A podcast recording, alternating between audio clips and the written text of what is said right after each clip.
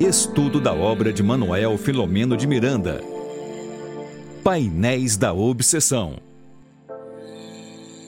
Muito boa noite, queridos amigos internautas. Boa noite, Tânia. É com muita alegria que estamos aqui para mais uma live, a live de número 3 desse livro aqui, ó. O seu tá aí, Tânia? Painéis da Obsessão. Tá aí? Ah lá, o dela é a versão mais é vintage, né? Então, desse livro maravilhoso, desse autor espiritual que nos traz tantas informações nas questões das obsessões, né? É com você, Tânia.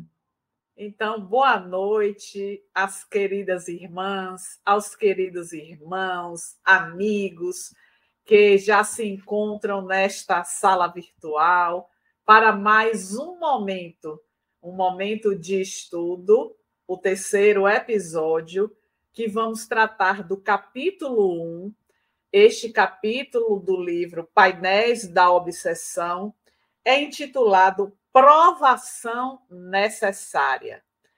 A começar desse título, Regina, a gente sempre está na nossa caminhada tentando fazer relações, conexões com as nossas vivências e aquilo que é provação. Só lembrando que às vezes nós pensamos, ah, eu estou passando por um momento provacional, como se fosse algo assim difícil, desafiador, e esquecemos, Regina, que aquele momento foi solicitado por nós para poder desenvolvermos, por exemplo, virtudes até então não presentes na nossa caminhada. É claro que no momento da aprovação vai, de fato, é, trazer as naturais ansiedades, inquietações. Mas como Filomeno chama o título deste capítulo? Provação necessária nós vamos é, estar destacando o capítulo em algumas partes importantes, mas queríamos dizer que este processo de adoecimento de Argos tem uma causa. E esta causa, se for bem trabalhada, ela pode é, aliviar este processo de provação que ele vive. Então, isso pode já trazer para nós este pensamento quando nós fazemos uma análise das nossas provações. Mas não vamos adiantar. Eu queria, Regina, que Regina trouxe, como ela muito bem sabe fazer, eu deixo isso a cargo dela, porque a expert no assunto de PowerPoint, de imagens, é você, Regina. Então, eu queria que você é, projetasse para os nossos amigos. Tá aí. Tá aí o nosso material que a Tânia permitiu, me pediu para falar sobre os três primeiros parágrafos. Mas antes eu queria dizer a você, internauta, que a Tânia hoje ela tem uma palestra e ela não vai poder ficar aqui muito tempo para a sessão de perguntas e respostas. Então, combinemos assim, que se alguém tiver alguma dúvida, pode deixar escrito aqui no chat que a gente responde semana que vem tá? Vamos fazer essa combinação, tá bom? Então, o capítulo 1, provação necessária, ele vai até, para quem está acostumado a estudar conosco, ele vai até o parágrafo 32, tá? E a Tânia pediu para eu trazer os três primeiros parágrafos inicialmente. Então, vamos lá. Antes de trazer o primeiro parágrafo é, do capítulo 1, nós combinamos que entre a introdução e, e o capítulo 1 há uma carta uma página psicografada por Chico Xavier, lá no Grupo Espírita da Prece, em 1982. E essa carta, é, quem, quem escreve é o doutor Bezerra de Menezes sobre esse livro. Olha que sensacional. Então, fala assim. Né? O que, que o doutor Bezerra traz para nossa, para elucidando né, sobre o livro? Caro Divaldo, o Senhor nos abençoe. Os painéis da obsessão, pintados artisticamente por nosso estimado amigo Manuel Filomeno de Miranda, assemelham-se a chapas radiográficas, revelando largos largos traços da doença espiritual de todos os séculos. A obsessão, enfermidade quase sempre oculta, nos encaminha nos escaninhos da dor. Acho que é isso. Divaldo, esses painéis esclarecedores pela feição de apoio, é apoio, você acha que é isso, socorro? Eu fiquei na dúvida, porque essa palavra eu não consegui entender. Que expressam. De aviso é e socorro. Aviso e socorro. Aviso aí. A Tânia já. Porque essa aí é a letra do Chico Xavier, né?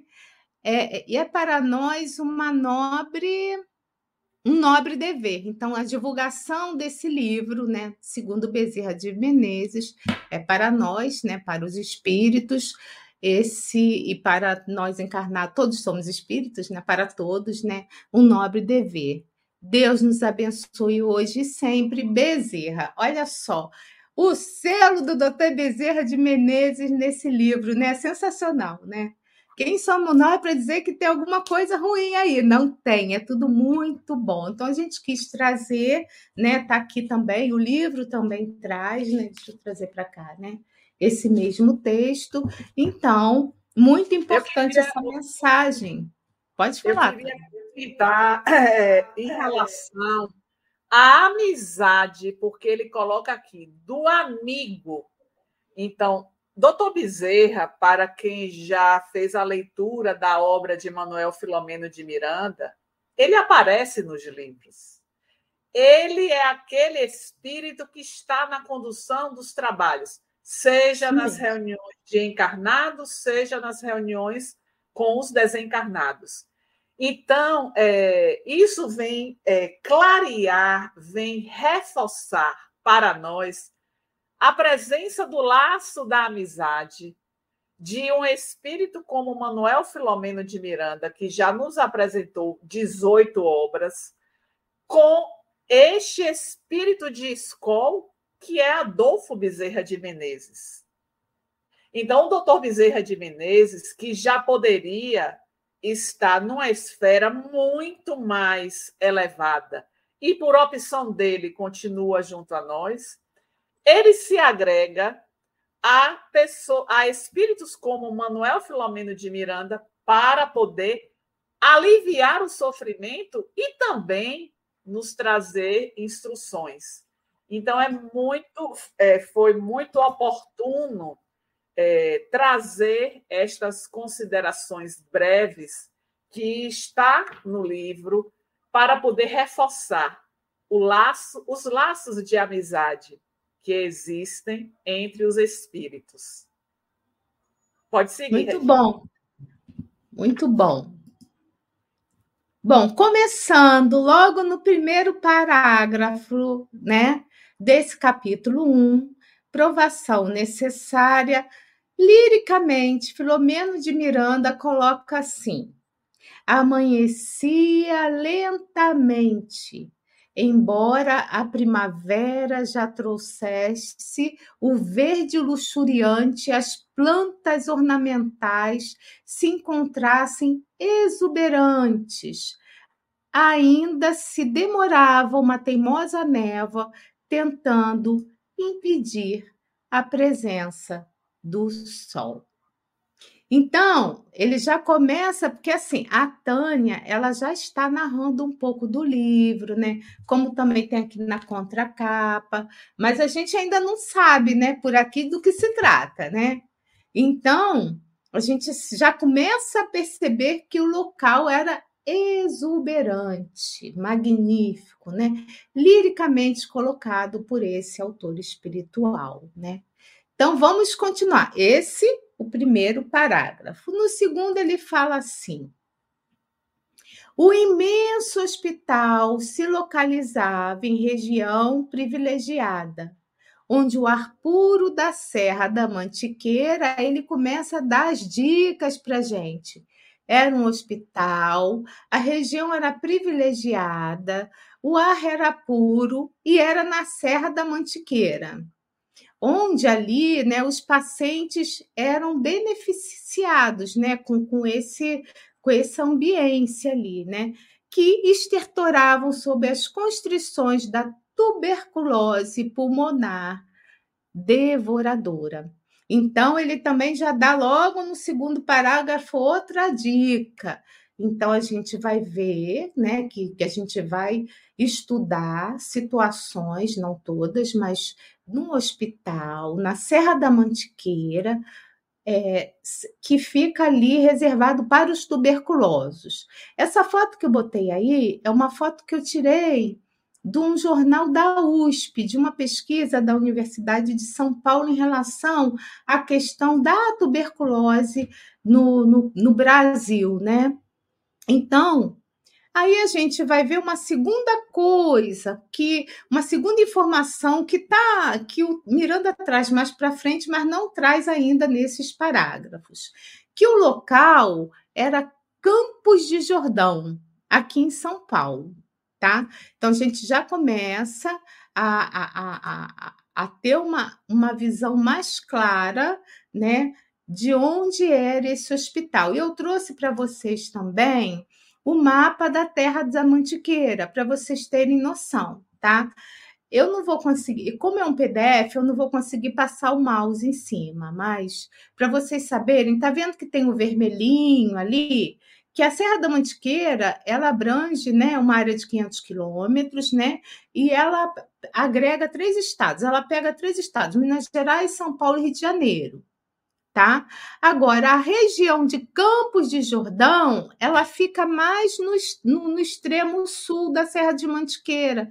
Eu não sei se dá para ver, mas está escrito ali, ó, Campo de Jordão, mais no finzinho aqui, do lado esquerdo da, da tela, né, de quem está vendo. Então, Campos de Jordão faz parte dessa região da Serra de Mantiqueira, mas está situado no estado de São Paulo. Ok? Então já dá para a gente ter uma noção. E daqui da capital demora assim de carro mais cinco horas mais ou menos para chegar até aí. Então realmente fica nesse nesse meio do caminho, né? São Paulo, Rio, Minas, é onde abrange a Serra da Mantiqueira. E aí o Manuel Flamengo de Miranda ele começa a narrar como era o local já no terceiro parágrafo, ele estava muito inspirado. Mas é bom lembrar também que eu queria trazer para vocês que no passado, Campos de Jordão ele foi considerado a Suíça brasileira. Eu vou até voltar na fase dos hospital, desse hospital aqui que foi construído. Então, assim, em volta dessas questões ligadas a tuberculose, ao tratamento dos tuberculosos, que em torno de 70% em cima da pesquisa que eu fiz da USP, entre 65% e 70% das pessoas que tinham essa doença infecto-contagiosa, elas não sobreviviam. Tá? Então, ao redor desse de, de Campos de Jordão, ao redor da situação do, da tuberculose, ali foi, foi, foram criadas é, ferrovias, é, pensões, toda uma infraestrutura para receber as pessoas que eram tratadas ali, os seus familiares, mas também por conta que começou a ficar popularizada essa questão dos ares de Campos de Jordão e aí começou a ter assim essa essa esse virou um centro, né, ali turístico também. Então, a instância ali dessa área dos tuberculosos, né, todo mundo do país corria para esse local, que era, naquela época, o melhor local é, para se tratar da, dessa doença, tá? Então, quis fazer uma parte para vocês entenderem que que movimentou toda uma cidade, toda uma, uma região, essa questão da doença, da tuberculose, que matava muitas pessoas, né? Então, continuando, vamos para a beleza. Olha quanta coisa no terceiro parágrafo, que eu fui pesquisar também, né? Aí, quando eu ia vendo, eu falei, gente, que coisa linda, que local lindo, que eu ainda não pude ir, mas quem sabe no futuro, né? A Tânia, você conhece Campos de Jordão, Tânia? Não, você conhece? não. Eu também não, mas olha, dá vontade de ir, né? Ô, Então, ô, Regina, eu vou dizer uma coisa. é, a gente ouve falar que a Campo de, Campos de Jordão é muito caro. Eu não sei se isso é um falatório ou se de fato isso é uma realidade. Que prepare É dinheiro exatamente, exatamente por ser a Veneza brasileira. Veneza é, é um local Veneza não, Suíça. Suíça Suíça. brasileira. Suíça brasileira. Então, assim, é, talvez por ouvir isso, muitas pessoas já deixaram de conhecer o local. É claro que tudo que se fala que é muito caro tem também é, opções acessíveis, mas isso já impede de estar é, algumas pessoas até conhecendo porque é uma coisa que me chama a atenção, Regina, o porquê da escolha do espírito Manuel Filomeno de Miranda trazer uma obra cujos personagens, com destaque o personagem principal, esteve neste ambiente hospitalar. Tem algo que, na nossa condição humana, talvez fique difícil perceber o alcance de tudo isso, porque nós temos a visão da matéria, mas há um propósito do mundo espiritual de situar casos de obsessão, que nós sabemos que a obsessão ela paira em todos os cenários, mas por que particularmente situar neste sanatório? Porque não é só o caso de Argos e Áurea. Argos é o que adoece e Áurea é a sua esposa. Ao longo do livro, vai ter relatos de outros que estão neste sanatório e que têm as suas dificuldades. Então, quando nós fazemos um estudo, é importante esse despertar né, para algo que vai além da matéria. E quando você fala de, do número de óbitos que acontecia né, lá atrás, a gente vê que a tuberculose, ela de fato, ela foi uma doença erradicada, mas que com o surgimento de novas doenças, a exemplo da AIDS, retomou a tuberculose. A Covid retoma a tuberculose. Então, de tempos em tempos, aquilo que parecia é, haver sido curado retoma. Mas aí retoma por quê? Pela nossa necessidade evolutiva. Como ele intitula este capítulo, Provação Necessária. Mas eu deixo que você continue, porque está linda a imagem e você também assinala algumas palavras desse terceiro desse terceiro parágrafo. Pode seguir, Regina. Eu só queria fazer um adendo que esse, a USP, né, atrás, essa pesquisa, era quase 70%, mas de todas as doenças infecciosas do país. Não era só, né, matavam até da tuberculose, de todas. Então, era realmente um caso muito sério. E já existia também, em relação não ao lado espiritual, né? Existia já um estudo de médicos, tem um médico específico, que eu separei o nome dele, que era o médico Clemente Ferreira, que ele faz, ele indicava o quê? A chamado que climoterapia. Então, a região em si era propícia só por si só ali, pela região, para o tratamento da tuberculose. Então, na época, era isso que estava em vigor, viu? Já que não existia cura né, para o bacilo de Koch. Acho que é assim que fala. Isso. Então, vamos lá. Diz, podia ser, eu, eu trouxe de todas elas, tá? De todas as referências aqui do, do Filomeno, eu trouxe todas as imagens. Então, olha só, começa com uma coisa maravilhosa. Podia-se dizer que a paisagem de glicínias, olha, as glicínias são da, da, das, é, são da ramificação das trepadeiras. Então, imagine isso em tudo quanto é lugar. Né? Daí, só daí, a gente, só de olhar essa imagem, já dá vontade de ir lá, não é, Tânia? Ah, nem aí... fale! e é rica de rosais perfumados. Os rosais perfumados, eu acho que eu trouxe, tá um pouquinho fora. Eu trouxe, não, não trouxe fora de ordem, não. De glicínias e agapantos. Eu fui ver, eu não sou da área de botânica, gente, sou da área de TI, mas olha que coisa linda! Os agapantos, olha as cores, essas misturas de cores da serra, né? Sensacional. E ele continua rica de rosais perfumados.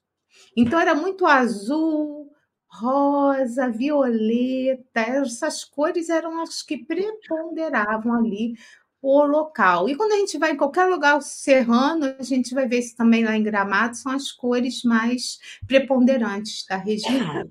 Então, assim, esse é o local que o Manuel Flamengo de Miranda está dizendo onde ficava esse hospital na Serra da Mantiqueira, em Campos de Jordão. Então, esses, esse, essas rosas, rosais perfumados, né? Também tinha lá. Como também tinha que ele chama de, ele chama não, né? Que a comunidade chama de sebes, eu não sei se é sebes ou sebes, floridas. O que, que é isso? Que eu também fui buscar saber o que, que era isso, né? É quando os jardineiros eles colocam as plantas muito grudadinhas uma nas outras, aí faz um verdadeiro muro, né? De plantas, de flores. Então, é, esse muro verde estava florido, né? Ele era florido. Então, o lugar realmente era exuberante, né? E continua autor espiritual né? De hortênsias azuis e róseas. É lindo demais o local, né? E aí ele complementa: era uma dádiva de Deus aos aflitos da terra, cujos organismos vencidos pelo bacilo de Koch perdiam-se em conflitos alucinantes. Olha, um presente de Deus para os angustiados os desesperados, os obsidiados dessa doença. E que a Tânia pode falar muito melhor do que eu, porque ela é da área de saúde, né? Então, para começarmos o estudo da noite de hoje, a gente ficou a Tânia pediu para que eu trouxesse em forma de imagens, né, falasse sobre esses três parágrafos, né? Então a gente vai continuar porque o livrinho já está aqui separadinho para a gente já adicionar aqui a continuação do estudo. O parágrafo de número fala. É, eu queria só assinalar nessa, nessa apresentação que você trouxe, desses três parágrafos, algo que me chama a atenção na linguagem poética de Filomeno para poder fazer a apresentação do capítulo. Em verdade, é, Filomeno ele não se utiliza desta linguagem com frequência. Esta linguagem, essa narrativa do ambiente, das flores, de cores azuláceas, róseas, tipos de flores. Então, é, isso nos chama atenção exatamente por conta do que vai acontecer na sequência. Mas nisso que você leu também, Regina, chama muita atenção quando ele faz o destaque do que é a dádiva de Deus aos aflitos. Vamos pensar. todos nós que vivemos aflições, recebemos muitas dádivas. Não são poucas, são muitas. Entretanto, nós não conseguimos perceber, alcançar todas essas dádivas que chegam à nossa direção. Por quê, Regina? Porque o nosso foco é sempre na dor, no sofrimento, no desafio, naquilo que está sendo muito difícil atravessar. Se ao invés de vivermos nesse entorno da dor e do sofrimento, mudássemos um pouco para poder extrair esta dádiva de Deus, talvez o sofrimento ele fosse é, menos intenso, ele durasse menos. Então, é preciso, assim como essas pessoas que tinham este bacilo de Koch e que desenvolveram né, a doença, a tuberculose, eram levadas para este local, nós também temos locais aprazíveis em nosso entorno que podemos usufruir destes locais para poder sentir de maneira mais próxima a presença de Deus. Então, eu queria fazer esse destaque, Regina, porque todos nós vivemos em aflições. Todos temos os nossos desafios. E Deus sempre nos oferece dádivas para podermos atravessar esses desafios. Observando que lá atrás a tuberculose era realmente uma doença muito temida, existia este local aprazível, com o ar puro, que era rodeado de flores. E veja nas imagens que Regina apresentou para nós essas flores. Para o quê? para diminuir a intensidade da dor.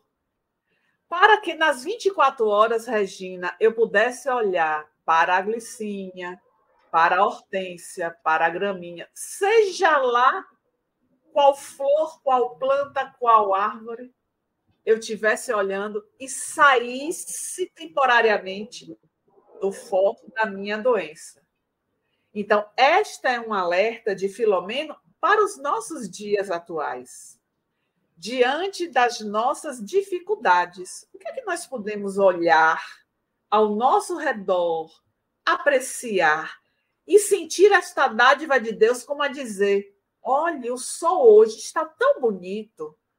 Esqueça um pouco, saia um pouco da sua dor e aprecie o sol que nasce, a chuva que está, está caindo.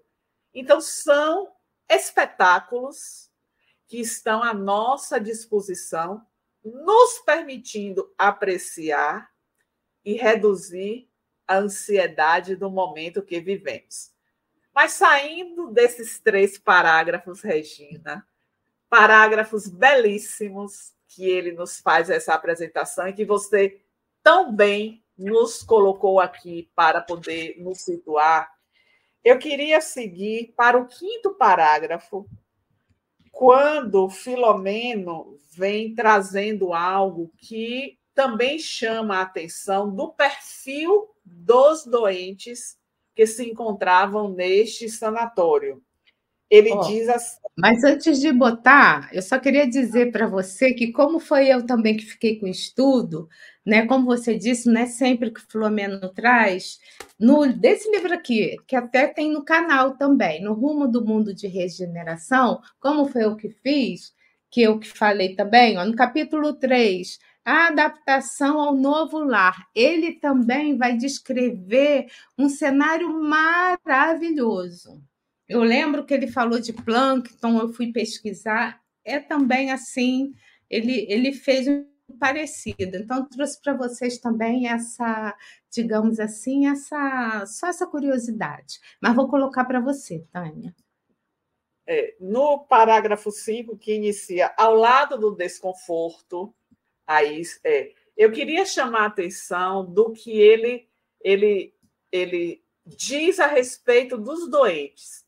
Havia nos doentes todo um somatório de rebeldia e de insatisfação, ao lado dos instintos da lubricidade, assulada em campeonatos de depressão. Aí nós vamos é, comentar sobre posturas que nós adotamos diante da dor. Rebeldia. Ah, mas por que, que isso está acontecendo comigo? Por que, que eu tenho que passar pela tuberculose? Eu sempre cuidei da minha saúde, eu sou uma pessoa boa, eu faço isso, eu faço aquilo, deixo, eu não fumava, eu não bebo, eu não tenho vícios. Então, assim, vem uma série de é, informações que nós trazemos para nós mesmos, tentando justificar como se nós não merecêssemos estar atravessando por esta situação. Então, rebeldia e insatisfação é muito marcante na criatura humana, que vai se revoltar diante da presença da dor. A dor que somos nós próprios que buscamos. Esse é um aspecto que não podemos desconsiderar. Ninguém está passando por qualquer tipo de sofrimento que não tenha uma causa para aquela situação. Então, Deus não seria justo. E aí ele finaliza este parágrafo falando da depressão a depressão que de fato assola o mundo moderno. A depressão que avança, especialmente neste período pós-pandemia, onde as nossas emoções elas ficaram em desalinho, uma mudança de hábito da, na nossa rotina que fez com que nós é, nos afastássemos do convívio social e isso desencadeou muito este processo e ainda vem mais pela frente. Mas o que, é que eu queria assim chamar a atenção é exatamente para que nós tenhamos cuidado quando nós percebermos a aproximação da depressão. É claro que a depressão é uma doença, mas toda doença ela apresenta sinais, sintomas para nos alertar. Olha, Tânia, você está se isolando muito das pessoas. Fique atenta para isso. Por que este isolamento? Então, se eu estou atenta à minha jornada, a mudança de atitude que vai acontecendo. E isso é um sinal de alerta. Então, as doenças chegam, elas não aparecem da noite para o dia. Elas vão dando sinais. E se estamos atentos a estes sinais, isso significa que nós vamos ter um olhar perante essas circunstâncias que estão mudando para poder dizer a nós o quê? Tome cuidado, olhe por onde você está caminhando, não vá por esse caminho. Isso de um modo geral. Porque todo adoecimento físico ele está relacionado a um adoecimento espiritual. É o espírito adoecido que vai manifestar no corpo físico o seu processo de adoecimento e que vai requerer um tratamento. Este tratamento será mais intenso na medida em que nós não estivermos atentos a estas mudanças, a estes sinais e sintomas que aparecem. Não é também, ai, é, hoje eu estou com ataque cardíaco, isso é doença, porque às vezes a pessoa também funciona é, de uma outra maneira. Tudo que aparece já acha que é uma doença, e não é assim também.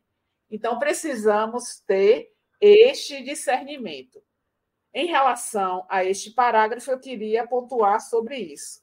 Mas eu queria chamar a atenção é, no parágrafo 7, que inicia a presença que está aí.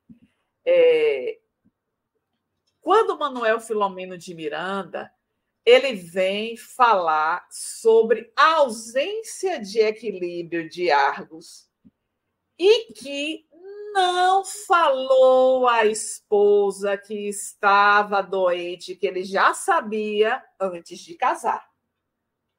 Ô, Regina, como é que a gente pode estar numa convivência onde não existe esta relação de diálogo, de falar das suas dificuldades, do que está passando do seu mundo íntimo. Em verdade, Argos e Áurea, eles estavam programados para estarem juntos. Será? Aí vem um questionamento, Regina. Será que se Argos tivesse contado a Áurea antes do casamento, que ele tinha tuberculose, que ela iria declinar de casar com ele? A gente não sabe. Mas poderia Mas a... ter se preservado, né? É. Então, assim, a verdade deve sempre ser a nossa mola propulsora. Porque Jesus, ele sempre esteve no movimento da verdade. Jesus, a todo instante, ele não enganava nada de ninguém. O que queres que eu faça? Então, Jesus, com esta pergunta, ele estava colocando o outro para se é, para assumir aquilo que ele deveria estar fazendo e não Jesus. Que me cure, essa era a resposta. Então, eu quero que Jesus me cure, mas qual é a parte que me compete? Então, nesse processo de Argos e Áurea, a gente vê algo que acontece nos relacionamentos. Quando nós não somos honestos, quando nós é, tentamos esconder, talvez essa tentativa seja por uma insegurança mas uma insegurança que pode machucar e depois ser pior a condição. Na verdade, eles se unem mais. Aura é realmente aquela esposa que vai estar ao lado dele, utilizando uma expressão popular, segurando as pontas, junto com as irmãs no hospital, oferecendo tudo quanto estava ao seu alcance para a recuperação dele. Mas é, o que eu queria é, estar trazendo aqui, é, avançando um pouquinho no nosso estudo, mas que neste capítulo se apresentem dois momentos, é a respeito de Argos se movimentar para a oração. Eu acho, Regina, que este capítulo deixa isso muito evidente. Essa postura de Argos, aqui no parágrafo 13, quando Filomeno traz o prognóstico envolto em perspectivas fatais, fez que Argos orasse, como desde há muito não procedia. É, aí foi muito bom você ter assinalado, porque nós precisamos pensar agora, não deixar para depois, no poder da oração. Olha como Filomeno descreve. Desde há muito não procedia. Como é, Regina, que a gente consegue viver sem orar? Você acha isso possível na sua dinâmica de vida? É, na minha não, mas eu acho também que as pessoas oram e nem sabem que estão orando, né? Porque existem várias maneiras de falar né, com, com o plano superior, né? Tem as frases prontas, os textos prontos, que também não é ruim, mas às vezes a gente levanta e agradece a Deus por tudo que a gente tem, isso já é uma oração. Né? Então, tem pessoas que oram sim, mas tem outras pessoas né, que realmente estão se ligam mais para as questões materiais do dia a dia e tal, e nem se dá conta dessas coisas, como que pode, poderiam até estar vivendo em Campos de Jordão e não estar tá prestando atenção na beleza da natureza, que é um presente de Deus para nós. Então, assim, no caso do Argos, é bom lembrar que no parágrafo mais abaixo, ele era espírita. Ele conheceu a sua esposa na casa espírita. Então, apesar dele, né, ter casado sem falar com ela, porque ele queria, né, ele queria ter a sensação de prazer, né, ele queria isso, ele era ambicioso. Miranda fala sobre isso. Ele, ele tinha noção, né, das questões espirituais. Ele sabia. Porque assim, qual de nós também pode dizer assim que o que está certo e o que está errado. A gente não tem noção do, do, do, planejamento, quer dizer, a gente até tem no livro, mas com as pessoas, né, o planejamento espiritual das pessoas, não conhece a bagagem das pessoas e a gente precisa lembrar o tempo todo que estamos num planeta ainda de provas e expiações indo para o de regeneração. Então, a guerra, há muitas dificuldades. Então, não somos nós e eles. É isso que tem que ficar claro para as pessoas. Somos nós, sociedade, está mais ou menos, estamos todos mais ou menos no mesmo barco. Isso quer dizer que às vezes eu posso ter alguma, ter adquirido alguma virtude, mas eu tenho também muitos defeitos. A Tânia pode ter outras virtudes que eu não tenho né? E ela pode ter também outros defeitos que eu não tenho. Então, olha que coisa legal, um vai ajudando o outro. Mas no caso do Argos, apesar dele ser espírita, quer dizer, tinha conhecimento, ele quis realmente é, ter o prazer de estar casado ali com a, com a sua jovem esposa, que também conheceu lá na, na, na, na juventude espírita, né? no qual no qual, como você perguntou, falou comigo, né, Tânia? É, ela fica chateada porque ela não sabia de nada e ela poderia, pelo menos, ter se preservado a questão da saúde, né? Porque quem já teve tuberculose em casa, a Tânia pode falar melhor do que eu, sabe que os talheres, os copos, tudo tem que ser separado, né? Os lençóis lavados, não é isso? O tempo inteiro, o ambiente da pessoa tem que ser arejado, tem que ser separado. Então, assim, isso não aconteceu com ela. Imagine, em lua de mel, como é que fica um casal sempre juntinhos, né? Então, isso mostra aí também uma dificuldade do Argos. Aí eu queria, é, em relação a essa questão da prece, trazer é, algumas questões de O Livro dos Espíritos que vai nos mostrar é, o quanto nós precisamos fazer este movimento para poder ter mais de perto, mais é, amparo espiritual, isso não nos falta. Na medida que essa nossa conexão é constante, bastou pensar, já tem a atração da espiritualidade superior. Na questão 659, Allan Kardec vai perguntar aos benfeitores qual o caráter geral da prece. E aí os benfeitores respondem: a prece é um ato de adoração. Aí vai falar de três coisas. Orar a Deus é pensar nele, aproximar-se dele e pôr-se em comunicação com ele. Quando Regina trouxe na sua fala que às vezes a pessoa ora e nem sabe que está orando, nem imagina. Só de pensar em Deus, os benfeitores dizem isso é uma prece. Pensar nele. Oh, meu Deus, me ajude. Oh, Deus, que dia lindo. Nós já estamos nessa conexão. Aproximar-se dele.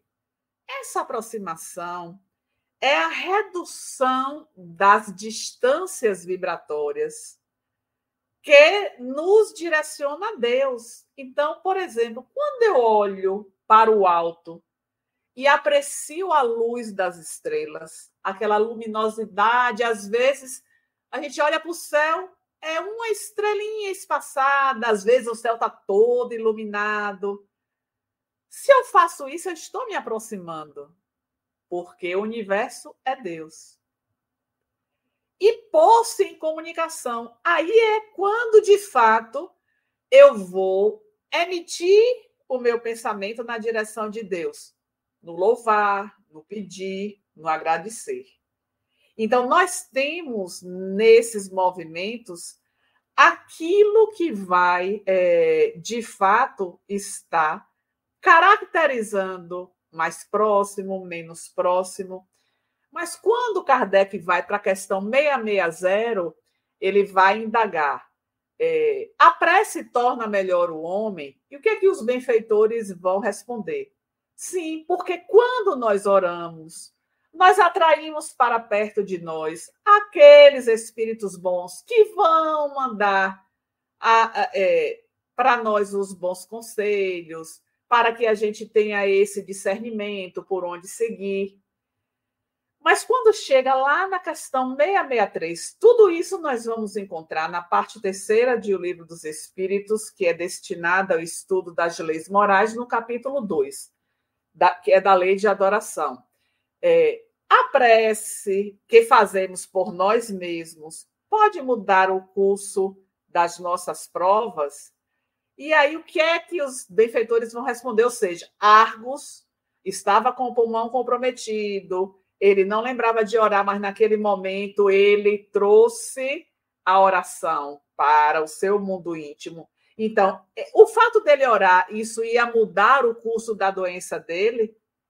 E aí os benfeitores vão dizer que é, as nossas provas pertencem a nós mesmos, mas que Deus ele vai estar atento à nossa resignação. Resignação, já falamos tanto a respeito disso. E mais uma vez vamos retomar com este consentimento do coração.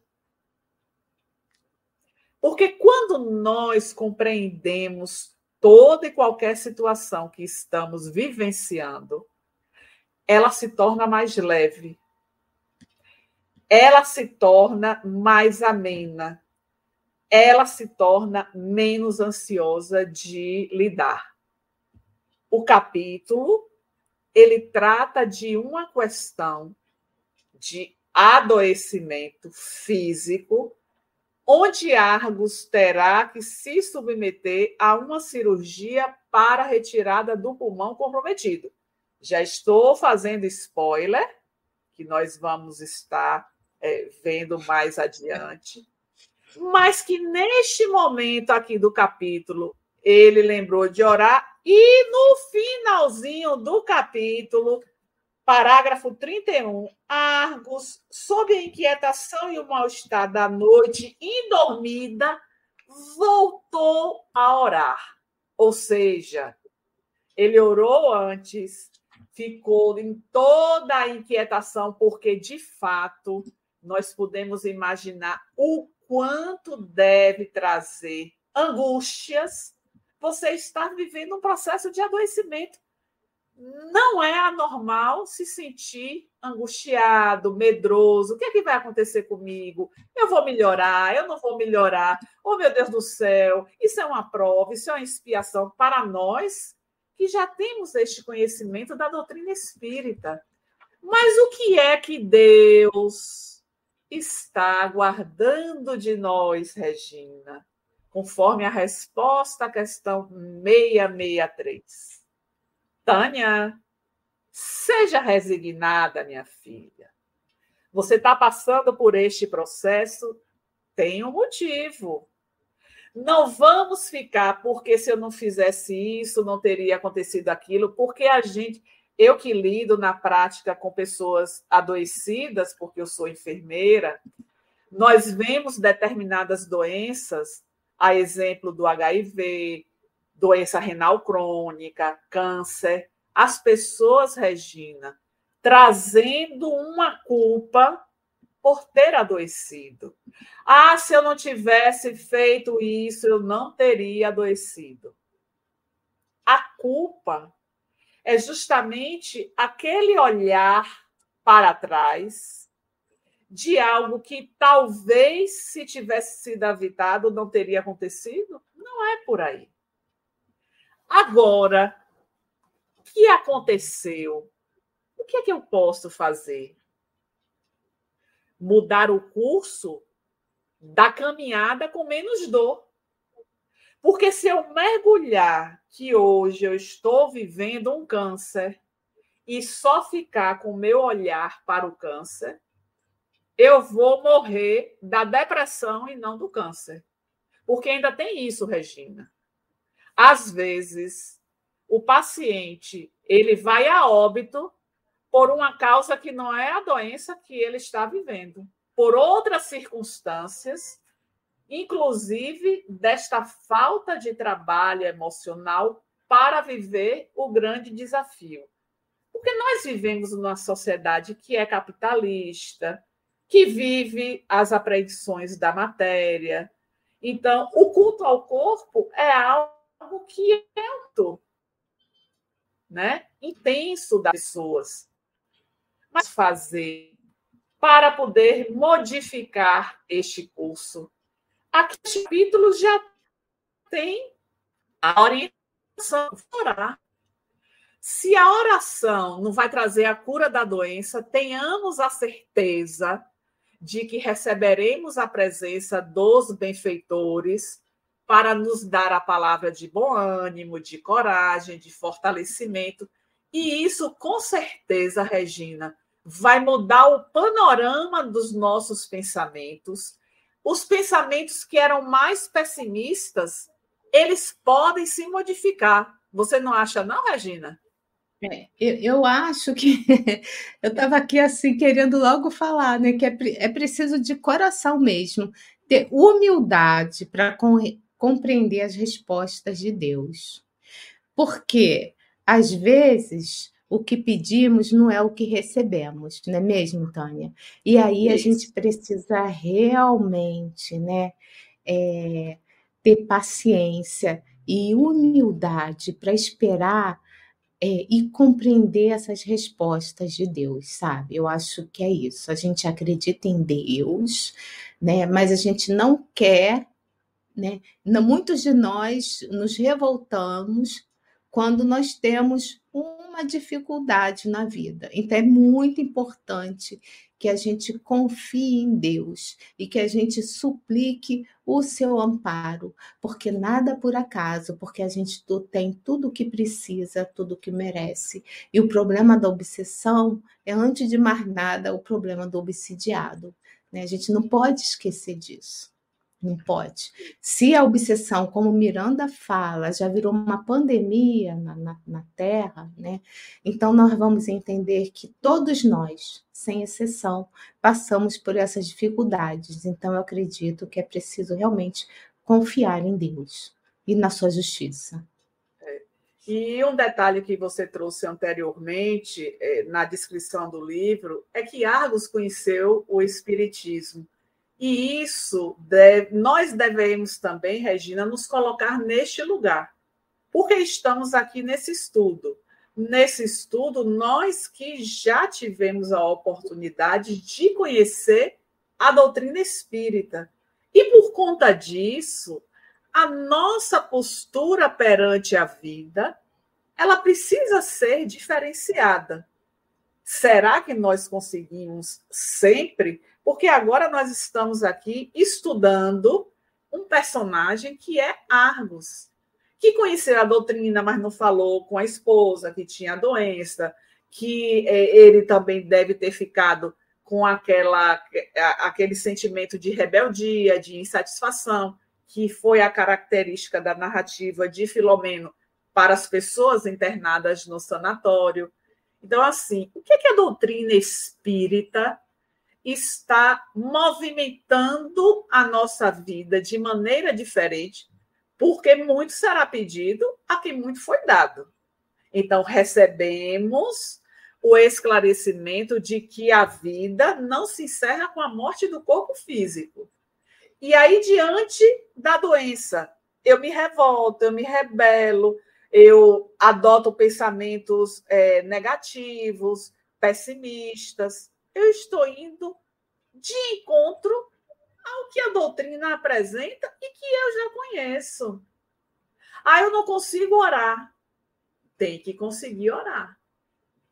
Tem que fazer o esforço.